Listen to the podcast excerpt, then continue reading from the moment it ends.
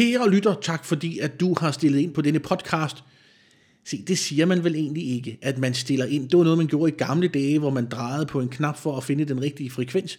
Men jeg vil da alligevel sige tak, fordi du lytter med til denne nye podcast, som kommer til at dreje sig om ledelse i dagens Danmark.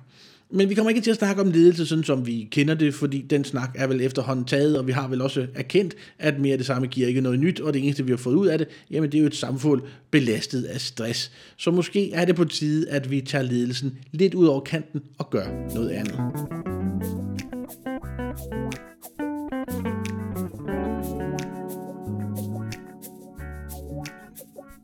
LinkedIn er jo nok noget af det, som vi alle sammen kender rigtig godt til, og de fleste af os bruger nok også LinkedIn, sted hvor man kan dele sine tanker, man kan promovere sig selv, hvis man synes det er det fede, eller man kan dele sine bekymringer, eller man kan bede sit netværk om hjælp. Man kan faktisk rigtig, rigtig mange ting. Man kan også bare dele en filosofisk tanke, man har haft.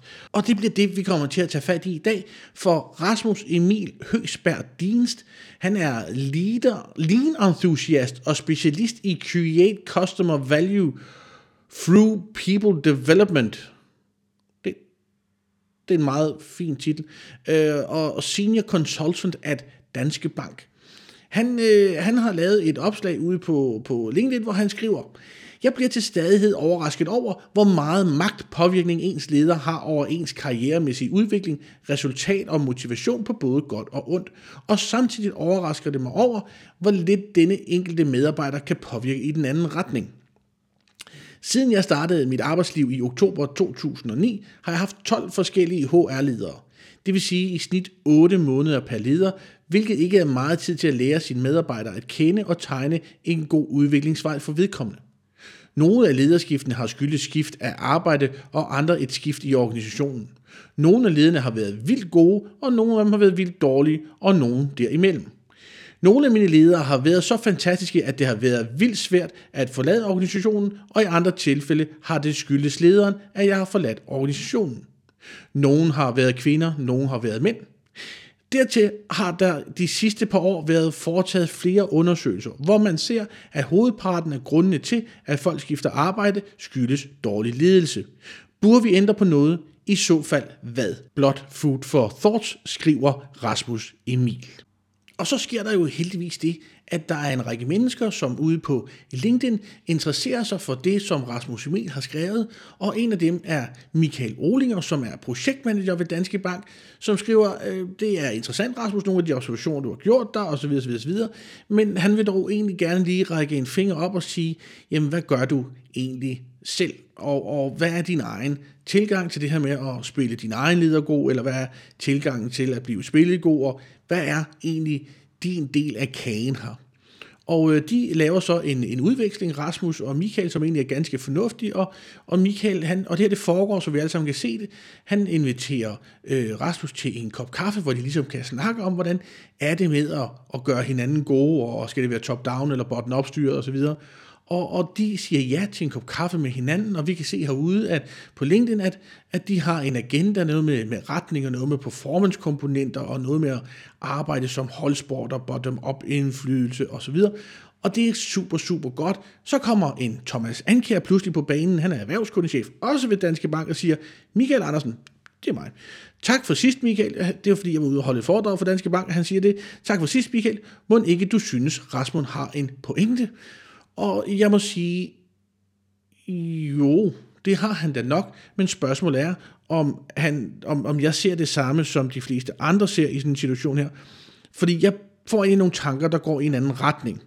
Og de tanker, jeg får, det, har, det går mere i retning af at sige, jamen, er det her egentlig ikke bare vilkåret, at øh, vi kommer til at skifte chefer rigtig, rigtig ofte, og, og øh, det kommer til at betyde, at der kommer nye krav og nye forventninger til den måde, vi kommer til at indgå i fællesskaber på.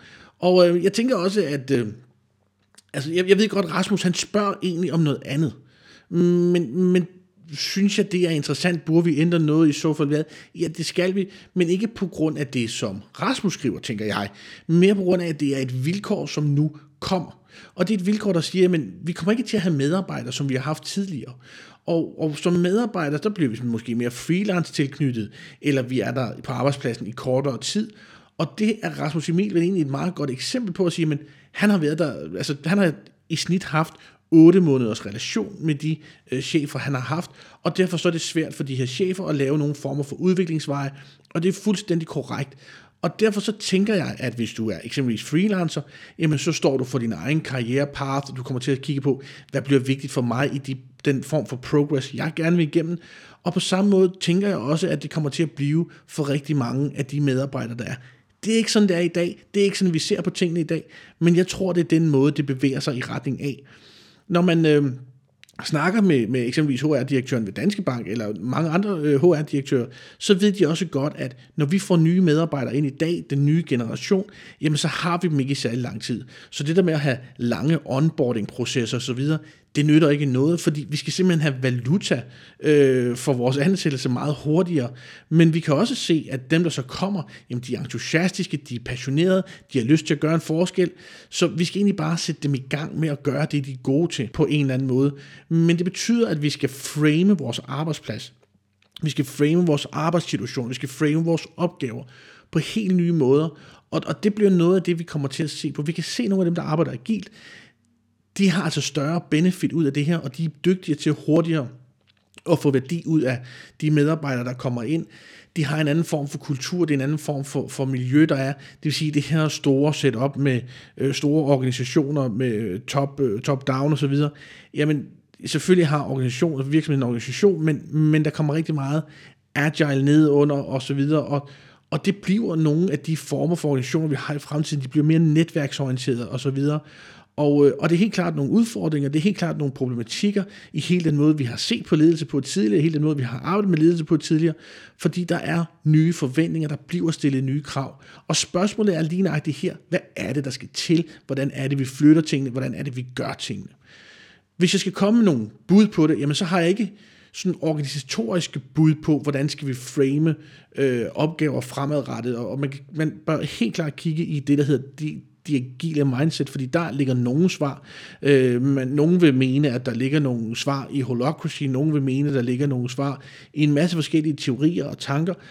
Men noget af det, som jeg i hvert fald synes er vigtigt, vi bør kigge på, det er de svar, der ligger i, at vi i bund og grund bare er netværksbaseret. Det vil sige, at rigtig mange ting kommer til at blive løftet og udviklet netværksorienteret.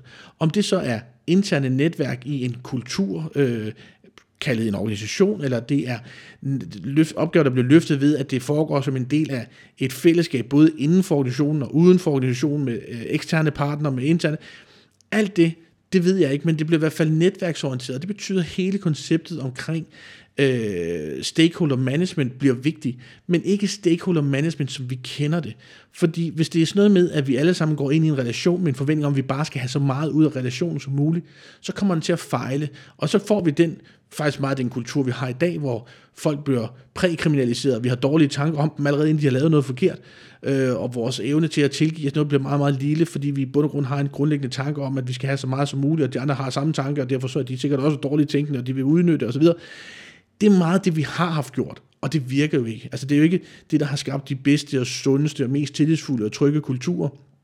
Så det bliver hele det mindset omkring det setup, der kommer til at flytte organisationer i fremtiden, hvis man skal spørge mig. Det er ikke noget, der bare lige er en walk-over, det er noget, som kræver rigtig meget. Det er noget, der kræver, at vi i organisationerne, omkring organisationer, omkring netværkene, skaber noget træning og noget læring i mindset, ikke en masse smarte modeller, fred være med modellerne, det er altså mindset og den grundlæggende tanke omkring, hvordan vi interagerer med andre mennesker, der bliver rigtig, rigtig vigtigt. Så selve tanken om mindset, det bliver noget af det, vi kommer til at ændre, hvis jeg nu skal svare direkte på Rasmus Emil Høgsberg, din øh, spørgsmål, hvor han siger, burde vi ændre noget? I så fald hvad? Ja, vi bør i større stil ændre vores generelle holdning til vores medmennesker, til at det er nogen, vi skal have tillid til, det er nogen, vi skal have lyst til at gøre stærke, uanset om det er medarbejdere, om det er kolleger, eller det er vores chefer. Og så skal vi kigge meget mere på, hvordan ændrer vi og arbejder vi med vores grundlæggende mindset.